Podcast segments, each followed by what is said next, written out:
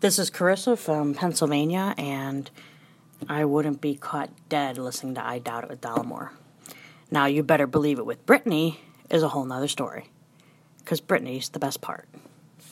The following broadcast may contain free thinking and open minded discussion, ideas, skepticism, and adult subject matter. Topics will be discussed using adult language, sometimes gratuitously. Get ready to move the conversation forward. This ain't your granddad's news and comment show. This is I Doubt It with Dollemore.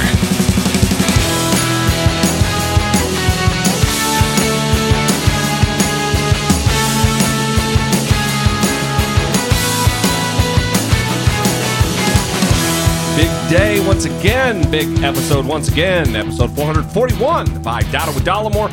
I'm your host, Jesse Dollemore, and I'm joined this evening by the lovely, the talented, the scholarly, the always at the ready, Brittany Page. Always at the ready. I don't know about that, but we're gonna try. We're gonna we're I'm gonna a- try I'm amping you up, our best. getting you ready to party. Try my best. Has the has the Facebook got you down? Um, Are you are you disheartened at the the character of humanity, the, the Mm-hmm. level or lack thereof of logic and reason? the answer is yes. The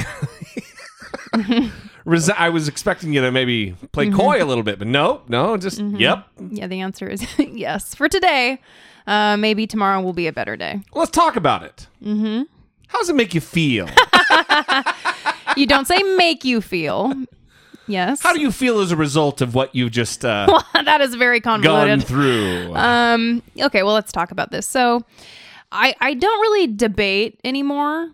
I don't know. I just it kind of it doesn't interest me yeah, as much as it used to. I'm not sure what changed, but people you got other shit going on. people change, right? right. Um, I I think uh, a lot of it is I want to make sure that I have the time to do it, and sometimes I just don't feel like I have the time to dedicate to like pulling stats and Yeah, because you're not just uh you don't go go and I'm kind of spoiler alert here. You, you don't just go off your feelings mm-hmm. off of how you feel about something because of of what you've experienced or whatever. You you really try to pull data and statistics to back up your point of view. Mm-hmm. Yeah. someone shared some YouTube video of a cop that had posted their body cam footage or their the video camera from their car, whatever footage it was, it was from the cop. Mm-hmm. And they basically said, "Listen, there are so many videos on YouTube from cops showing how dangerous their job is, showing how these criminals never comply, Yeah. go watch these videos. Don't watch those viral videos showing police abuses that just appeal to your emotionality and whatever. Go watch these videos. you know? And These like videos that you're watching, all they do is appeal to your bias against cops. Right. Go watch these videos that appeal to m- the bias for cops that I have. That's exactly what it was. And so I noted that and I said that it was like hilarious because it was quite funny. Um, I think so. That it was so obviously illogical. yeah. And I mean, they just came back and it Let was me guess. This guy's a Trump fan. yes, and it was it was very it was very irrational. But at one point, he said like nine out of ten of the viral videos that you see of police shooting unarmed black men are inaccurate. Nine out of ten, you say? Yeah, and so I was like, I'm gonna need a source on that. So I'll wait for that. and then he said that uh, nine out of 10 is not inaccurate in my experience from having watched them and the court's experience from their verdicts. Okay. Well, one, untrue, the first half, and the second half doesn't even make fucking sense. Yeah, exactly. But again, I, I take issue with this in my experience, Yeah. right? Um, why is that the most relevant marker? I don't I don't think that it should be in my experience. In my experience, these are the videos I've watched. Okay, well, what about the videos you haven't watched? What about the stats you haven't read? Yeah. What about the stories you haven't heard? I mean, that's true for all of us, right? Um, we could all learn more. We could all continue to grow in our beliefs and our knowledge base. So I'm not saying it's just unique to this particular individual. Oh, most certainly not. But he went on to say experience is actually the most valuable thing I or anybody has. You have to be able to trust your experience. And he went on to say that life isn't an objective science experiment. Which I totally agree, it's not. But we should try kind of treat our beliefs like we are engaged in a scientific experiment, I think, with working hypotheses about the way the world does work. Yeah, Trying to sure. disprove our beliefs. Um, looking for evidence for the beliefs that we do have. When we learn new information, adjusting those beliefs. And so this just kind of got me thinking about if I were to take this position, um, I guess we would have to subtract my education um, from this equation as well. But if I were to just like take my experience at certain points in my life where learning had stopped and what I understood of the world, what would I still currently believe? Like if I hadn't Yeah. reached out to other people to learn more about certain subjects, or I hadn't read, or I hadn't researched, what would I be believing right now? If it was just on experience, Yeah, if it was just on my personal Yeah. experience and what I've seen. your tiny sliver of the world, your your myopic view that you would have been able to to ascertain throughout your life. Yeah, and- and it really goes for anybody. Even if you've lived and done a lot of things, your experience can't generalize Mm-hmm. to the seven billion plus population of the planet. Mm-hmm. It, it just it doesn't work that way. Yeah. And I think that's important for all of us to consider and remind ourselves of. And I encounter this a lot, especially with um, family, Yeah. Yeah. where they literally will tell me, well, in my experience, that stat is incorrect, you know? And I'll be like, okay, well, it's like based on the population. So Right. It's a statistic that they got they came to through scientific means. yeah, and I Your experience matters not. Yeah, and I, well, I mean, everyone's experience is relevant somehow. Okay, it adds like an interesting part of the puzzle, but that shouldn't be like the number one thing. And I guess I'm saying in terms of like something like police shootings, right? You can actually go look up statistics how often police are killing unarmed black men. Yes. And maybe that's just not a problem for you, right? Or maybe you rationalize it in some way, which a lot of people do. Um, but you have to at least admit that there is a problem there. And to just say, well, they have a very dangerous job. Here, look at this video of this cop interacting with a criminal who's armed and refuses to listen. Look at how dangerous their job is. Don't you see why they shoot people all the time? Yeah. that's basically the argument. And that that's not how that should work. Yeah. Well, listen, um, and I know you know this because you remind me of this all the time. It's not just the other side. It's not just Trump people. Mm-hmm. We, as you know, we hold ourselves up as more rational, as more reasonable people. We need to hold ourselves and our people accountable as well. Mm-hmm. Recently, the the the Alexandria Ocasio Cortez thing, Mm-hmm. where she banned the press from a public gathering, constituent meeting. Right. It wasn't a private event, which you can do what you want. Mm-hmm. It was a public meeting that she banned the constitutionally protected free press from. Mm-hmm. If Donald Trump did that, people would be losing their goddamn minds. Mhm. But she did it. She's in their tribe, our tribe, let's say, and people were make bending over backwards to make excuses for it. Look, folks, two things can I didn't mean to get into this, but two things can be simultaneously true. She can be a great candidate and she can have fucked up. So making all the excuses, it just makes you no different and no better than the individual Brittany's talking about right now. Mm-hmm. Well, I'm even seeing it with the Manafort juror who revealed her identity. Yeah. And Yeah, that is weird today. she was a Trump supporter. Well, she is a Trump supporter. She had the Make America Great Again hat in her car every time she went to the courthouse. You're talking about the only juror who's become public now. Yeah, she's revealed her identity. No one else has revealed their identity. She told Fox News there was one holdout juror on the 10 counts yeah. Um, There was one juror who made those counts mistrial, right. um, and it wasn't her. Yeah. So she said she brought the hat with her every day as a reminder and that she desperately wanted Paul Manafort to be innocent, but he, quote, just wasn't. Okay. And she voted to convict on all counts, she says. All all 18. It was the one juror who also voted for the 8 but held up the other 10. Yeah. So this is someone who's obviously a fan of Donald Trump, went in with a bias, still is a fan of Donald Trump. Actually, said during her Fox News interview that she believes that this wouldn't have even happened if they weren't out to get Donald Trump. So she still has these ideas, but there was something about her duty, I guess. Or the that- rock solid evidence. yeah, I mean, who knows that caused her to say, I'm going to put my bias aside here. I can't deny that this guy is guilty.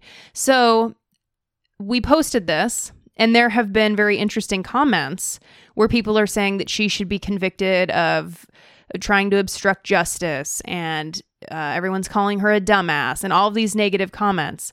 And I'm wondering, hey guys, did you read the article? you yeah, know, yeah, yeah. but it's part of a Because she's not the one who obstructed. She voted to convict. it's part of a motivated reasoning type thing. Yeah. Where you just see, oh, she's a Trump fan. Oh, she was a juror. I hate her. Right. Yeah, and that's that and exactly that's right. and that's how simple it is. And so that's that's just kind of concerning to me. So I don't know. And look, there's probably lots of reasons to hate her. I don't know where I don't know where I'm going with all this, but I I just think yes, experience is important. Yes, our personal experiences are very important, but we also need to weigh that against the experiences of others and what statistics say about certain topics, especially if you're going to be spreading information online and it's not just like an idea floating around in your head. Uh, we have like a responsibility to, if you are sharing things online, have it be accurate, as accurate as possible. And I, I, I just feel very strongly about that. So. Well, you should. It's important. It Mm-hmm. is important. Y- This kind of this kind of leads us into what we're going to talk about next. And there, there was a case. Uh, the New York Times did a profile on it of a female professor At NYU, who was, I believe, removed from her position because of a sexual harassment allegation. And rather than having the support of the Me Too movement, like, yeah, that's great. She sexually harassed someone. They did an investigation and found it to be credible. So they disciplined her. Uh, instead of that happening, several women, including leading feminists, have come out in support of this woman, in defense of this woman. so she was suspended for the coming academic year. Oh, okay, not fully fired. there's a further inve- uh, investigation into like retaliation claims or something like that. But her name is Avital Ronell, Mm-hmm. And she's apparently a world renowned female professor of German and comparative literature. And what you said is true. So she was accused of sexual harassment by her graduate student. A male. Yes. And he said she would email him inappropriate things, talk to him in inappropriate sexual ways that would make him uncomfortable, and invite him to stay in her hotel room, pull him into the bedroom, touch him, grab him, ask him to sleep in the bed, all of these different things. And um Unacceptable things. right? She was suspended. So that was her punishment. But like you said, these influential feminist scholars released a statement and in part it said quote we testify to the grace the keen wit and the intellectual commitment of professor ronell and ask that she be accorded the dignity rightly deserved by someone of her international standing and reputation Wait, wait. which is exactly It is exactly what, what, you hear Yeah. people say about men Harvey Weinstein. in positions of power is well look at how successful they are how Look at witty his they body are of work. Look at his body of work. yeah and it- it's just pretty shocking to see Didn't they also say, well, look, we can't rush to judgment. Let the investigation run its course. All of the things that are being said and picked apart by people who say them, picked apart by people of the people who say them. You know what I mean? Mm-hmm. I just it's a hypocritical thing. Yeah, it's pretty it's pretty disturbing. We should want to stamp out sexual harassment mm-hmm. and crimes of a sexual nature, no matter the the offender, mm-hmm. no matter this the gender of the offender. Mm-hmm. This is it's a weird story. Well, yeah, and I mean, think about being a graduate student and having your advisor, this person who is in control of your future and your career. Yeah. And this is uh, something that's criticized about graduate programs is that your advisor does have so much power and control over you. I've seen articles about that recently. But that's just the reality. And in this case, he needed her to review his writing, review his work, get it back to him in a timely manner. Yeah. And when those emails are including language that is sexual, but he needs the edits back, he needs to do his work. It puts it puts someone in a difficult position where they're trying to navigate. Well, I don't want to piss this person off that has so much power and control over my life that's so powerful. And it is just that over his life, his education, the thing he's endeavoring to do mm-hmm. as a career, mm-hmm. she holds the cards in her hands. right. Yeah, it's. I find it disappointing that these women, the, these female, you know, leading feminists in the country and elsewhere, I think some of them are international, have have taken the time, not thought through their position well enough to to to relegate it to where it should be in the trash bin of hypocrisy, uh, knowing that eh, look, we got to be a united front here against sexual harassment from wherever it comes. Yeah, well, I think you're going to start seeing more pressure put on people that sign on to these kinds of letters. There was just a professor at UCI who was in a similar situation, I believe sexual harassment allegations, and many of the professors there signed on in a letter of support of his hmm. work ethic and career.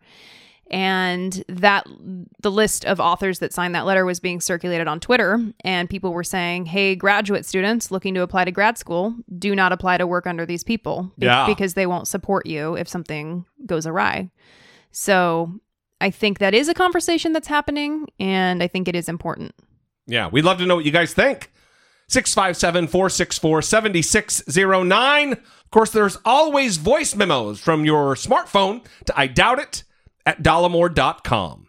Thank you all so much for helping us move the conversation forward.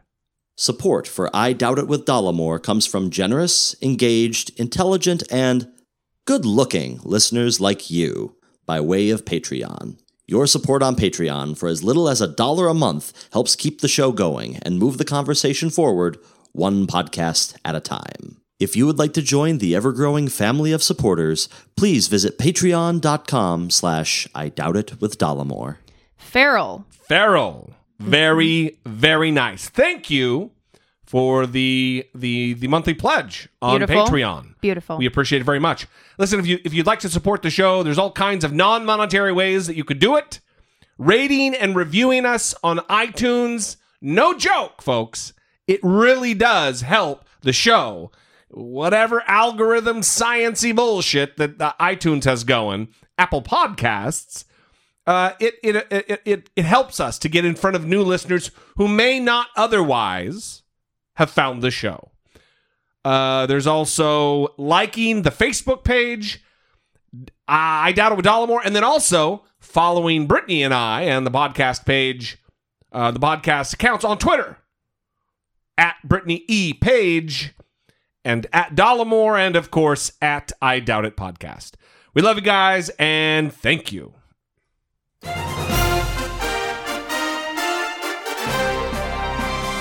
Dollemocracy. Facing down pessimistic politics with realistic optimism. So, as I said at the top of the show, big, big day. I was I was hoping we could just like meditate in this segment rather than talk about what's going on. Just have some mindful time.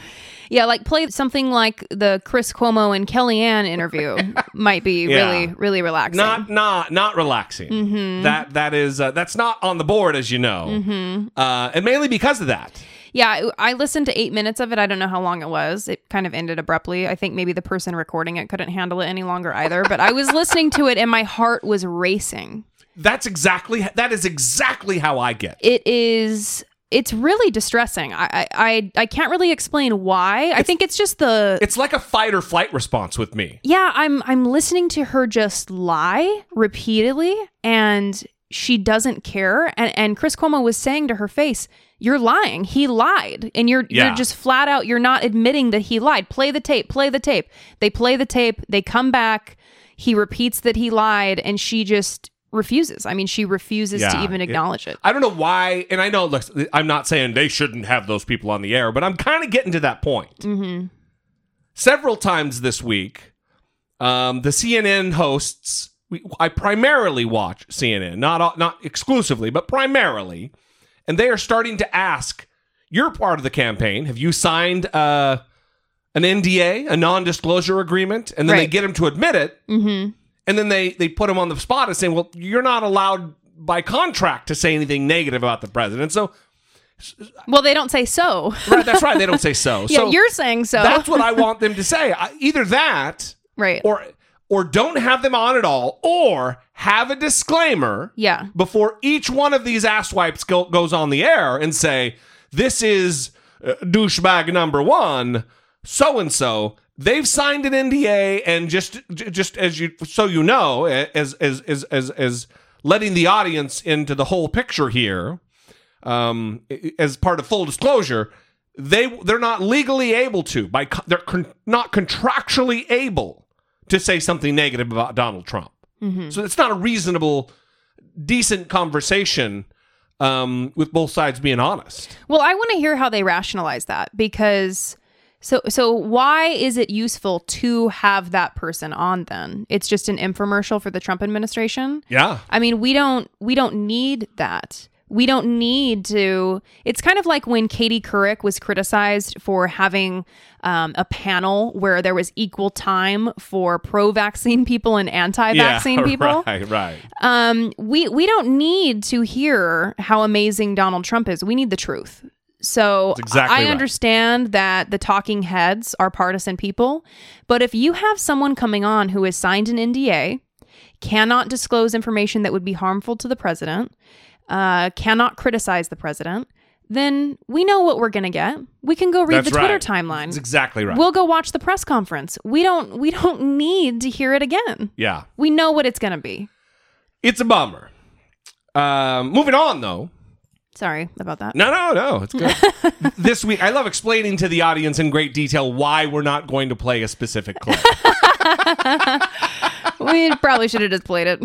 so, um, Make thi- you guys feel what we feel. I- I've been saying over the course of several uh, several episodes that big things are coming, especially after this Cohen Manafort day of hell for Donald Trump. That's because of your optimism. Uh, well, yeah, maybe a little bit of that, but also I think I have some astuteness relative to the political process and what's coming down the pike here.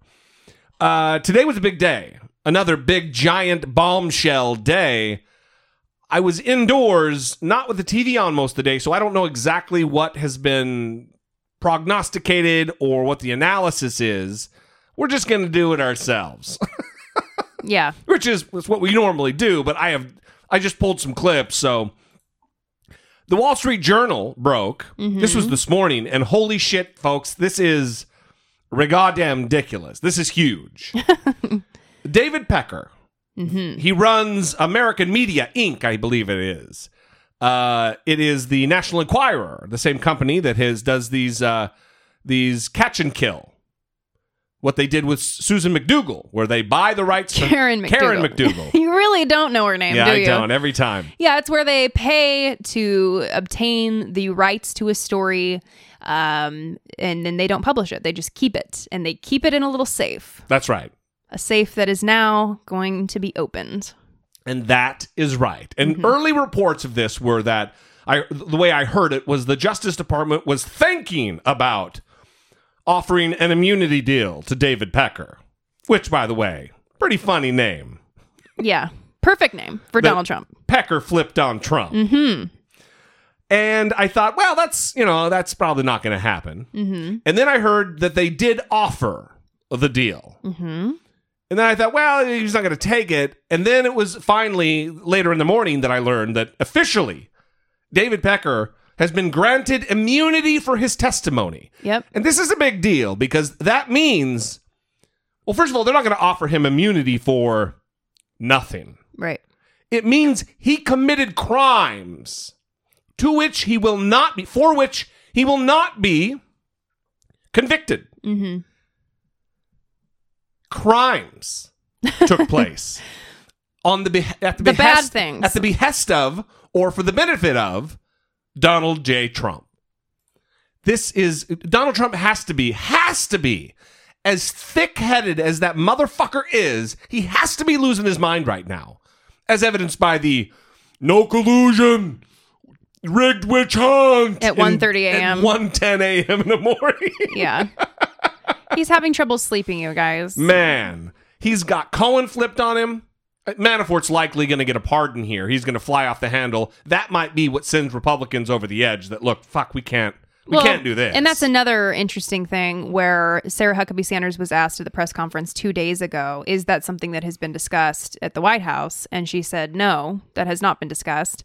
And then we learned that actually Donald Trump asked his lawyers like weeks ago about pardoning and if that should be the plan. yeah. And they counseled him against it. So he is talking about it, Sarah Huckabee Sanders. Of course he is. She's a liar like Kellyanne Conway. Good times. Real good time. so anyway, let's get into this David Pecker thing. Seriously, Pecker, come on.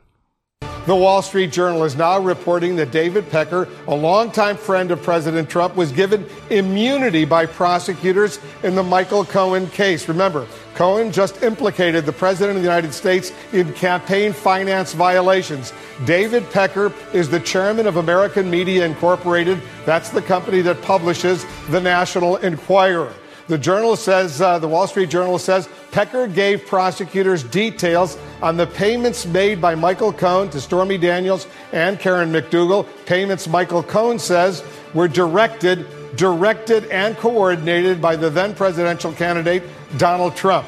Today, the president talked about Cohen's deal. Listen to this.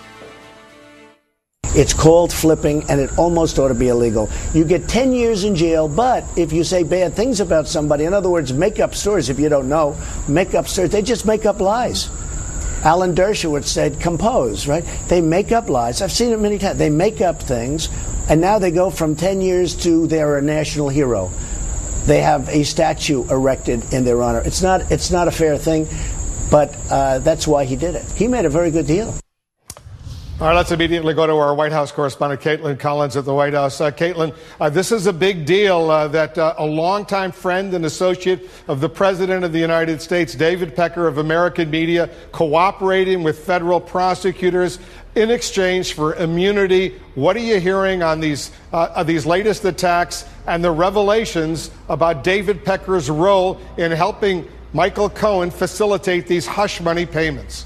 Yeah, Wolf, you're right. This is a big deal, and it's not good news for President Trump. Now, the Wall Street Journal reporting that David Pecker and an editor at the National Enquirer have been granted immunity in this case. Now, but Wolf, before we had previously reported that David Pecker had been subpoenaed in all of this, and we knew that uh, that he had told prosecutors in the Southern District of New York, which is investigating Michael Cohen and these hush payments made to these women, alleging that they had affairs with the president, that he told them that President Trump was aware of those payments at the time. Now, that would contradict what the White House and what President Trump have tried to say for several months now, including President Trump on camera yesterday saying he didn't know about the payments until later on, even though there's an audio recording of him and Michael Cohen discussing how to make one of the payments. Now, this is big news because David Pecker is a longtime ally of the president's. That is why he had a role in helping to cover up these uh, affairs of, with these women, these alleged affairs that these women say that they had with President Trump, and they were trying to quiet them so that they would not hurt the president's chances in the election.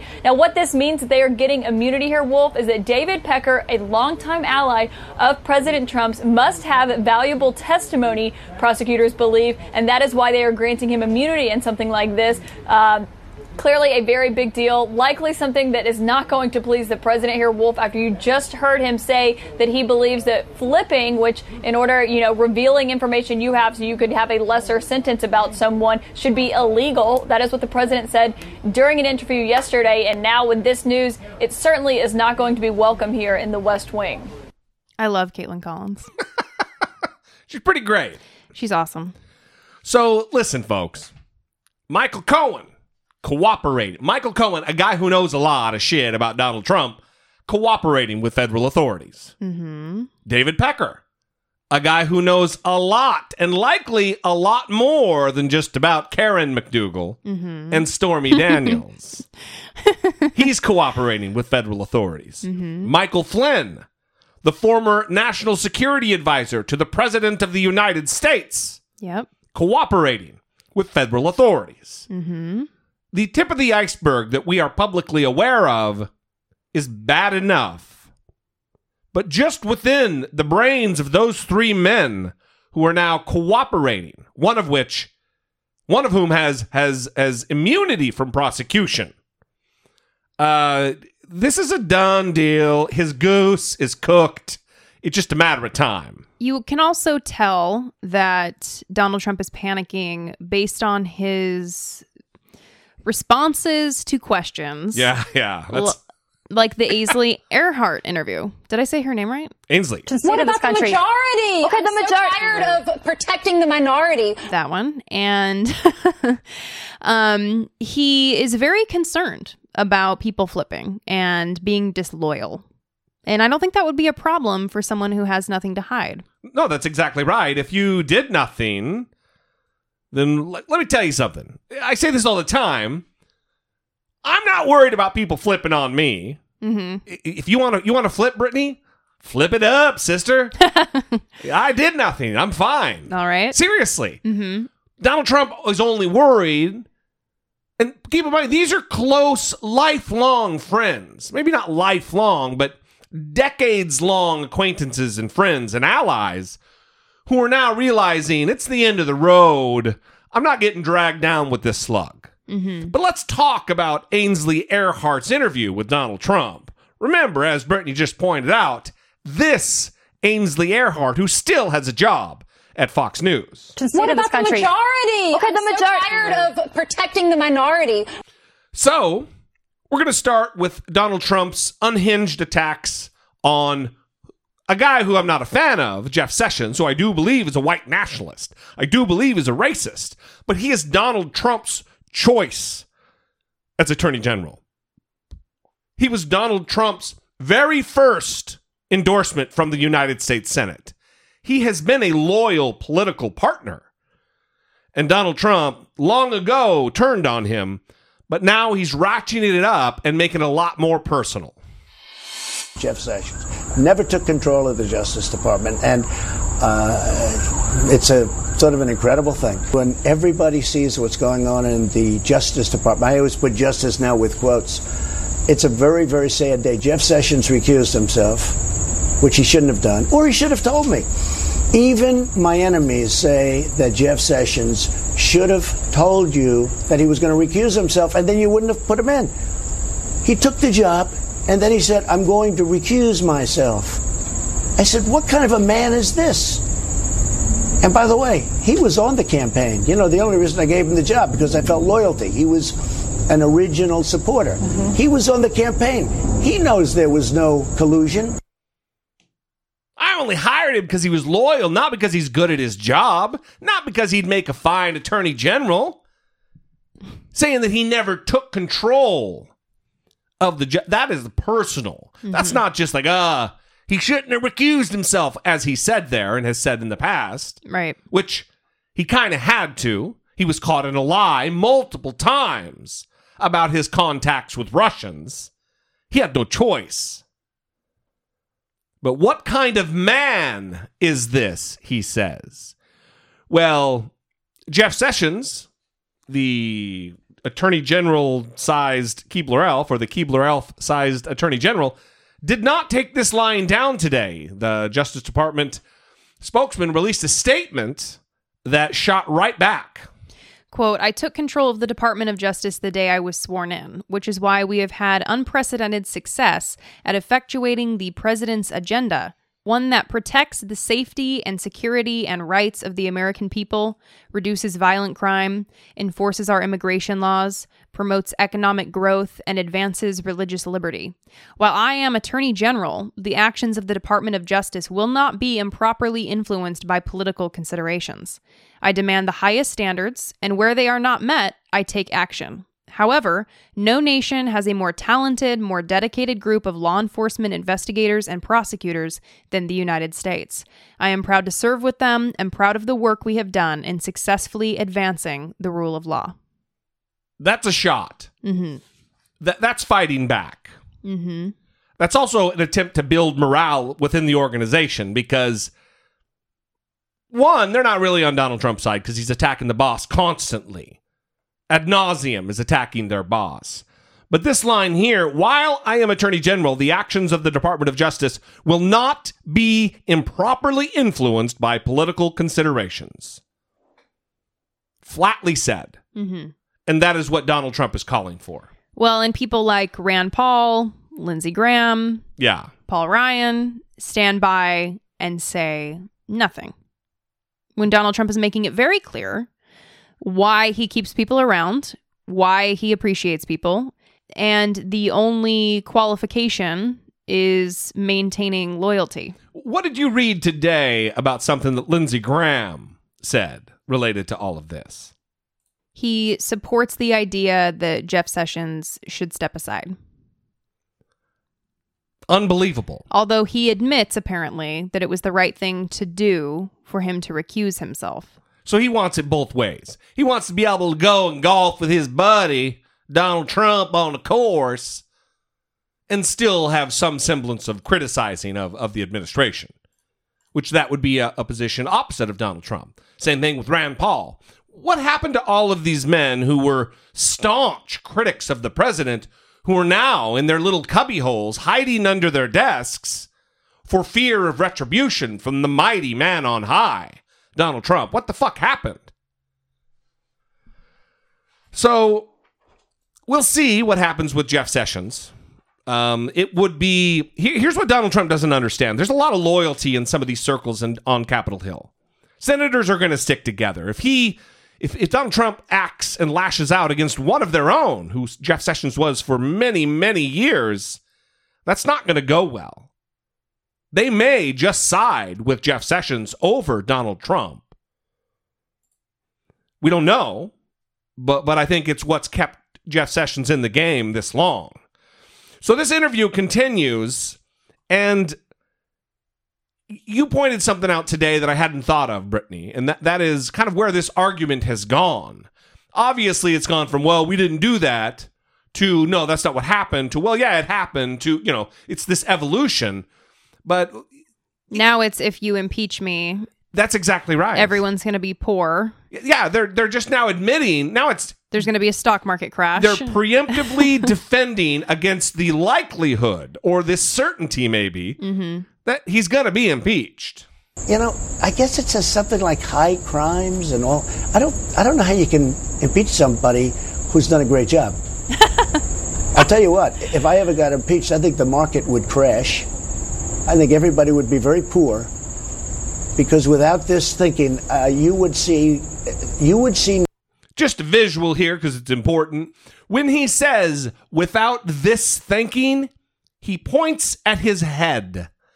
of he course points he does. at his brain. He doesn't mean the thinking of the administration in general. He doesn't mean the collective of the cabinet. Mm-hmm. Yeah. he means what is the gray matter in bes- in between his fucking head. This thinking. Without this thinking, Mm-hmm. it's going to be economic apocalypse upon everyone. You know, like like it was back in Obama's administration like it was during George W. Bush's administration. Every admin, it's always been chaos until I came along. Yeah, and this is kind of what I'm talking about. So the answers that he's now giving, you can you can kind of tell that he's a little worried because Yeah. this doesn't even make sense. It's like How- weird threats. How can you impeach someone who's doing a good job? Well, Clinton was doing a good job at running the country, and they impeached the living fuck out of that guy. I mean, that's that is like the stupidest argument that you can make. Also, everybody is gonna be poor. Everybody. Not like, look, there's gonna be a lot of people that are hurt economically if you do this. No, no. Everybody is gonna be pretty poor. Yeah. He continues. Numbers that you wouldn't believe in reverse. This is where we are right now. The President of the United States arguing against his own impeachment, David. Yeah, uh, I've heard lots of arguments against impeachment actually on both sides of the aisle. I've never heard one that said the president, any president, shouldn't be impeached because the country, everybody will be poor. Uh, that, that seems to be a bit grasping at straws there to me. But what I do think you hear the president formulating there is a political argument against impeachment. His former uh, chief strategist, Steve Bannon, uh, is out there urging every Republican to run on this issue, on the threat of impeachment. And it's actually also why, Anna, uh, you see some Democrats concerned about uh, bringing up impeachment on the campaign trail as an issue and a message because it could backfire on them. It really could rally the Republican base to come alive in an election season where they've been a little apathetic, and we've seen in the primary season in terms of turnout. If the idea that the entire Trump presidency is on the line, uh, that could awaken uh, some Republicans, which Democrats fear. I agree with that. I think it is wise from a strategy standpoint for Democrats not to talk impeachment, impeachment, impeachment. If it, it, if it, if the question is flatly asked, you could say, well, you know, yeah, we will consider that when it comes around, but you know, we're not there yet. That would be the answer. But let the Republicans talk about it at nauseum, because if they're talking about impeachment and Democrats aren't, it will fire up the Democrats and it might fire up some Republicans. Mm-hmm. Not a problem. But Donald Trump, this interview was all over the place. Yeah, and I, I really what stood out to me, and I don't think we have spent enough time talking about it, was the emphasis on loyalty. There really was a mafia mob kind of mentality Yeah. where even this like pro Trump law enforcement guy, he wasn't there. this was a guy who is contemptuous of the police Yeah. contemptuous of the law. Um, he doesn't think that the law should be interfering with like personal relationships among criminals. Yeah, he thinks that a trial that went down with a jury of his peers did a bad thing because they're persecuting poor Paul Manafort. The justice system worked. And Donald Trump is maligning the process by saying he's being attacked, he's being persecuted. Well, there was a quote that I saw on Twitter today from Kurt Andersen, and it said, A president of the United States is saying that a criminal's loyalty to his fellow criminals is a sacred principle, and that it's wrong for law enforcement to interfere with that. Wow. And that really is essentially what he said. Snitches get stitches. Exactly. That's what's that's what's r- banging around inside Donald Trump's head. For sure. Snitches get stitches. 100%. Yeah, yeah. He does not like flipping. He said it should probably be illegal. Oh yeah. He did. Law enforcement going in, offering someone a deal to get information on criminal activity. He believes that that should not be allowed. now, what kind of person says something like that? Interesting. I think uh, an innocent one. Yeah. Someone who's up to only good, right? yeah. So so listen to this. First of all, Donald Trump is like if you let like a fourth grader decide your your communication strategy, th- that's kind of how Donald Trump operates. When you ask him questions about his long-time personal attorney with whom he had deals and with whom he trusted in hush money arrangements. I mean, this is a guy who knows the dirt on Donald Trump. That's you don't do that with a guy who's kind of just a part-time helper around the office. Listen to him categorize his relationship with Michael Cohen. Yesterday, huge news day. There's a lot breaking today as well. Michael Cohen, tell me about your relationship with him. Well, he was a lawyer for me for uh, one of many. I, you know, they, they always say the lawyer, and then they like to add the fixer. Well, I don't know if there's a fixer. Uh, I don't know where that term came from, but he's been a lawyer for me. Didn't do big deals, did small deals. Uh, not somebody that was with me that much. You know, they make it sound like I didn't live with without him. I understood Michael Cohen very well. Uh, he, uh, what turned out he wasn't a very good lawyer, frankly. So, one of many lawyers, one of many. He's just a pawn, just a cog in the machine, y'all. Small deals, not big deals, large deals like I make. He, he worked on some small deals. Mm-hmm.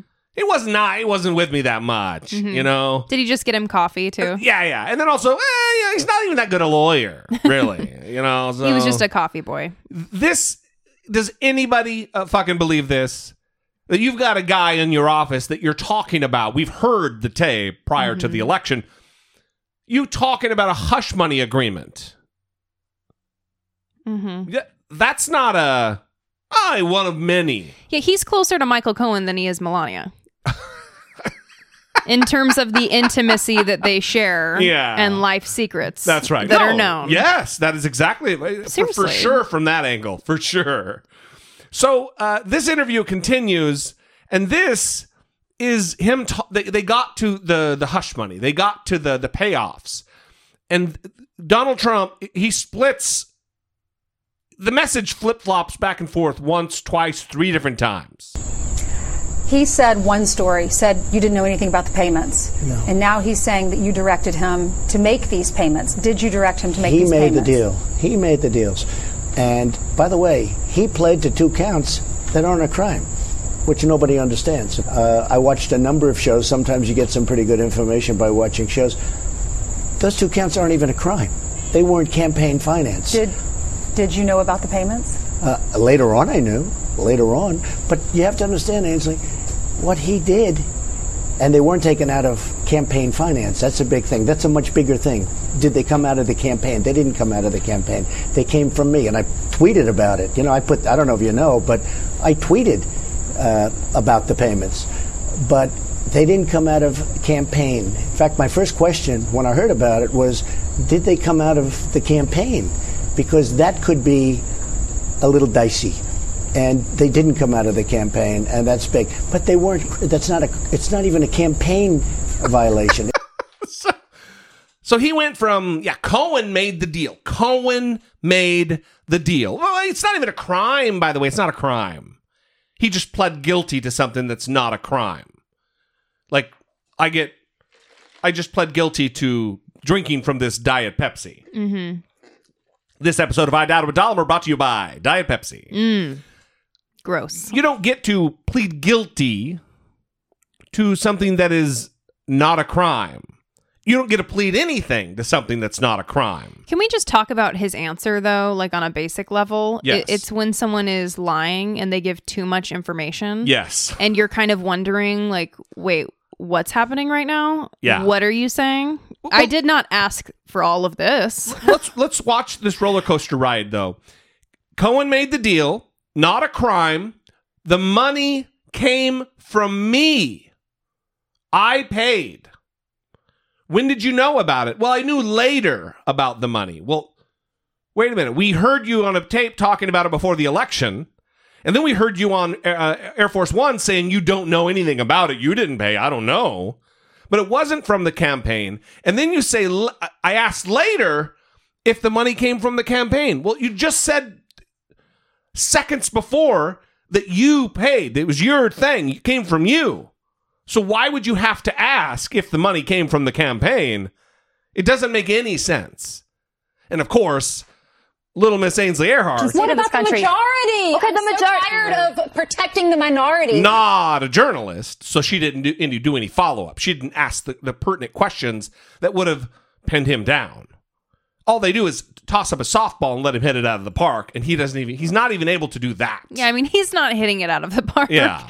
He's he's giving way too much detail and digging a hole for himself. And here is where he gets to the famous flipping should be illegal. Now that I'm in the hot seat and the legal flames are licking and, and, and, and flittering under my feet, now flipping should be illegal. If you're saying the payments, if they're not illegal, then why would he even why would he use that information for a because plea deal? he because he makes a better deal when he uses me, like everybody else. And one of the reasons I respect Paul Manafort so much, is he went through that trial. You know, they make up stories. People make up stories. This whole thing about uh, flipping, they call it. I know all about flipping for 30, 40 years. I've been watching flippers. Everything's wonderful, and then they get 10 years in jail and they, they flip on whoever the next highest one is, or as high as you can go. It, it almost ought to be outlawed. It's not fair because if somebody's going to give spend five years like Michael Cohen, or ten years, or fifteen years in jail because of a taxi cab industry, because he defrauded some bank. Uh, the last two were the tiny ones. You know, campaign violations are considered not a big deal, frankly. Uh, but if somebody defrauded a bank and he's going to get 10 years in jail or 20 years in jail, but if you can say something bad about Donald Trump and you'll go down to two years or three years, which is the deal he made, in all fairness to him, most people are going to do that. And I've seen it many times. I've had many friends involved in this stuff. It's called flipping, and it almost ought to be illegal. You get 10 years in jail, but if you say bad things about somebody, in other words, make up stories, if you don't know, make up stories, they just make up lies. Alan Dershowitz said, compose, right? They make up lies. I've seen it many times. They make up things, and now they go from 10 years to they're a national hero. They have a statue erected in their honor. It's not, it's not a fair thing. So there were several notable things that Tony said there, and um, Tony Soprano. I figured that's where you were going. And one of Woke them- up this morning.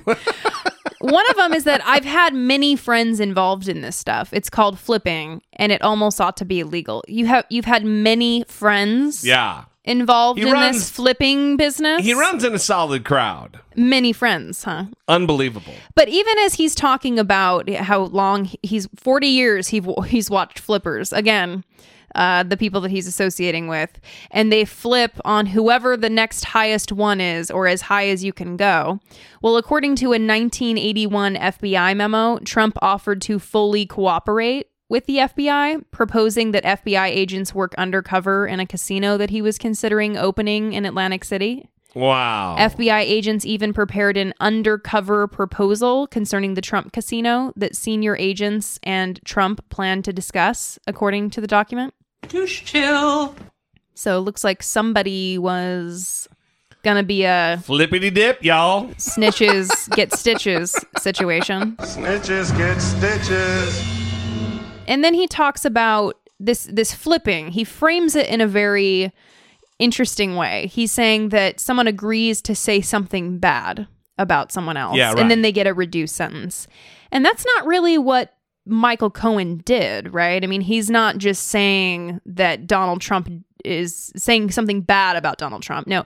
He agreed to plead guilty to eight Yeah. felony counts and testify under oath that Donald Trump directed and coordinated this action. Which there's already evidence of.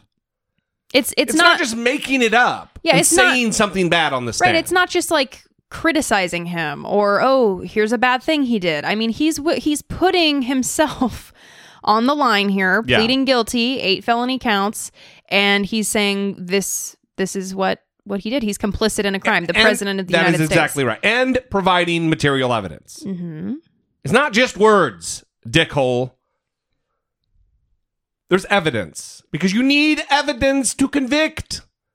You don't you don't convict someone on the word of another person. That is not how it works. But again, aren't these people supposed to love the police and love the justice system? Law and order, president. Yeah. Yeah. And then he's talking like this Yeah. about the FBI. Well, listen, Rudy Giuliani, the greatest lawyer on the face of the planet, isn't with Donald Trump in his most dire hour. He's off golfing in goddamn Scotland right now. And a reporter caught up to him somewhere. He's in a golf cart with a Trump hat on and a and a golf pullover. And they start asking him questions about the impeachment deal.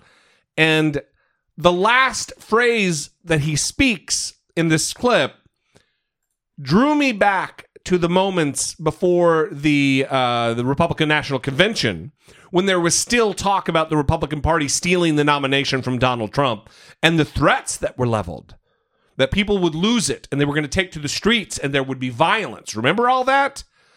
Rudy Giuliani is verging on that territory. Hardly. I think it's inevitable that he won't. Uh, President Trump is completely cleared. You have this Cohen guy. Uh, he doesn't know guy. anything about Russian collusion. Doesn't know anything about obstruction. Yes. He's a massive liar. Oh, please. Uh, if anything, it's turned very much in, in the president's favor. I think impeachment would be totally uh, horrible. I mean, there's no reason. He didn't collude with the Russians. He didn't obstruct justice. Everything Cohen says has been disproved. You'd only impeach him for political reasons, and the American people would revolt against that. Thank you.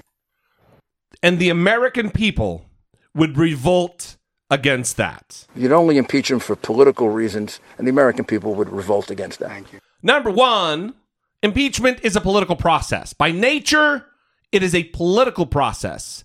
It's not a criminal process. It's not a prosecution. It is a political process to remove a political figure from office. So don't act like it's, uh, oh, you know, it's just going to be political. Of course it's going to be political. Dick for brains. You fucking moron. This information, this public disinformation campaign they're running is infuriating. So forgive me I'm a little over the top. But to threaten that the people will revolt, You'd only impeach him for political reasons, and the American people would revolt against that. Thank you. this is very akin to when Joe Walsh was saying, if Hillary Clinton wins, I'm going to pick up my musket and take to the streets.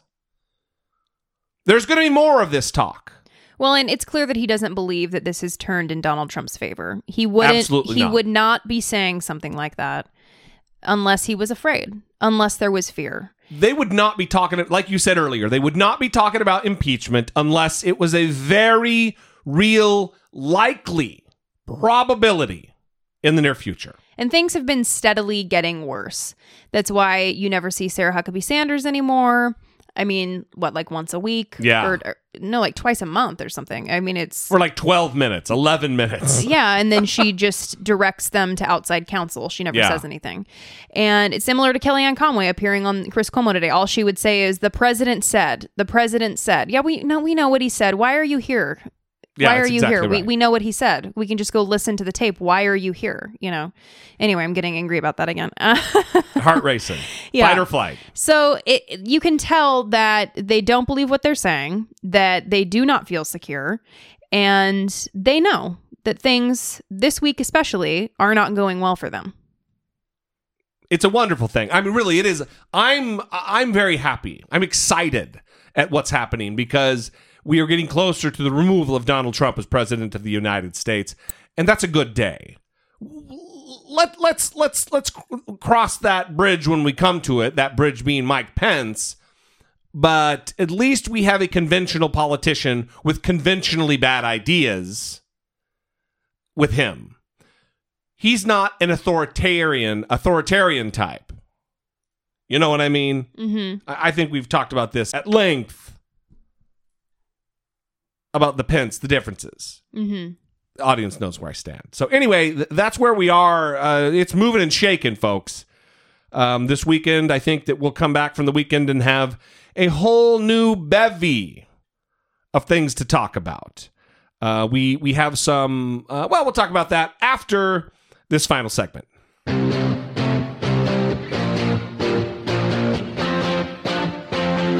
Taking care of biz.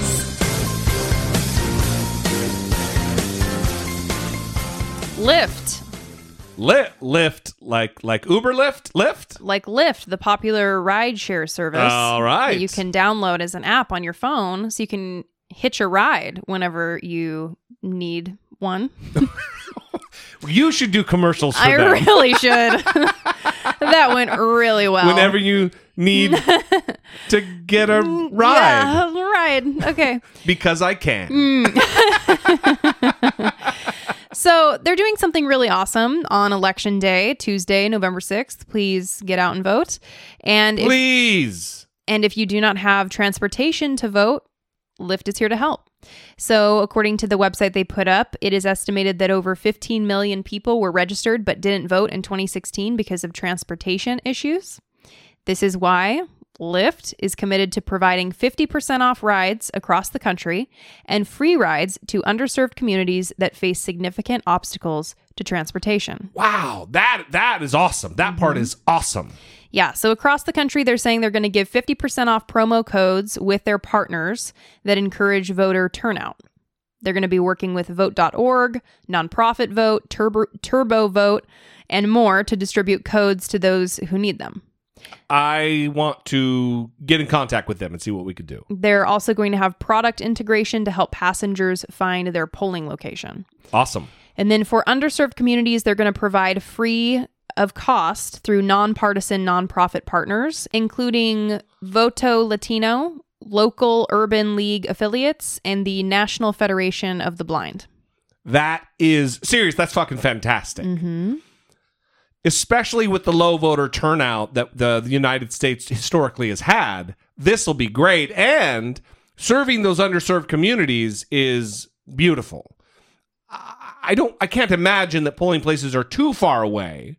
So rides won't be that expensive even if they're 50% off, but it is fantastic to see a company stepping up to the plate to try to encourage democracy. Mhm. Yeah, good times. Yeah, they're even partnering with When We All Vote and National Voter Registration Day to ensure that passengers, drivers, and the community as a whole, they're that everyone is prepared for election day. They're going to be like sending push notifications to remind Lyft passengers about voter registration deadlines and giving drivers voter registration handouts and voter information. So Yeah. they're really in it with this. You know, Facebook does uh, a little like gentle reminder stuff. I think they could be more aggressive too.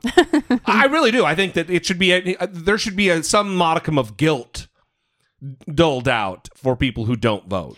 Oh, I think it should be as easy as possible too. There may be Yeah. some people who it's kind of stressful. They don't really know what to do, maybe because they have never registered or have never voted, and so they don't really know where to start. So I think it needs to be as easy as possible. And when you have organizations like this helping, it really makes a difference. Yeah, it does make a difference. Um, I I think also it needs to like start in high school too. Like as soon as you're 18, they register you and teach you how to do it. Yes. That needs to be something that happens too. But Yeah, well, it should be tied to like a driver's license with California, voter mode or whatever they call it here. When you when you get a driver's license, you register to vote. Mhm. It should be that easy. yeah, All right. Well, listen, everybody, we got a couple of bonus episodes coming up that we're going to drop this next week. An author who wrote a book called "The Color of Money: Black Banks and the the, the Racial Wealth Gap" that I'm I'm super fascinated by. She she recently got kind of involved with this Quillette uh, essay or whatever about um, black the the racial wealth gap Mhm. that some kid wrote. Coleman Hughes. I don't Yeah, think he's a kid, but Oh, is he not? I, I thought he was an undergrad. I just assumed younger. well, he went to Juilliard and then he took a time off and Okay, then okay, he okay. So M- M- Mehrsa uh, Baradaran, Baradaran, however you say her last name, we're gonna have her on the show. It's gonna be a great episode, and I'm really looking forward to talking to her. So that's coming up. We're also we've got another bonus episode with Jim Robenalt, uh, the the partner of John Dean of Watergate fame. He just wrote a book, and we're going to talk to him about that. And of course, also about the Trump stuff, talk about his prediction. So it's going to be good. We got some great episodes coming up. Again, if you'd like to support the show, we'd love to have you on board with the Patreon family. Go to dollemore.com slash Patreon. There you can help support the show episode by episode on a monthly basis helping us move the conversation forward. We'd love to hear from you. We'd love your questions. We'd love your conversation. 657 464 7609. Of course, you can always email a voice memo from your smartphone to I doubt it at dollemore.com. We will see you next week. We love you guys. We appreciate you. Thank you for joining us. For Brittany Page, I'm Jesse Dollemore. This has been I Doubt It. I love explaining to the audience in great detail why we're not going to play a specific clip. we probably should have just played it.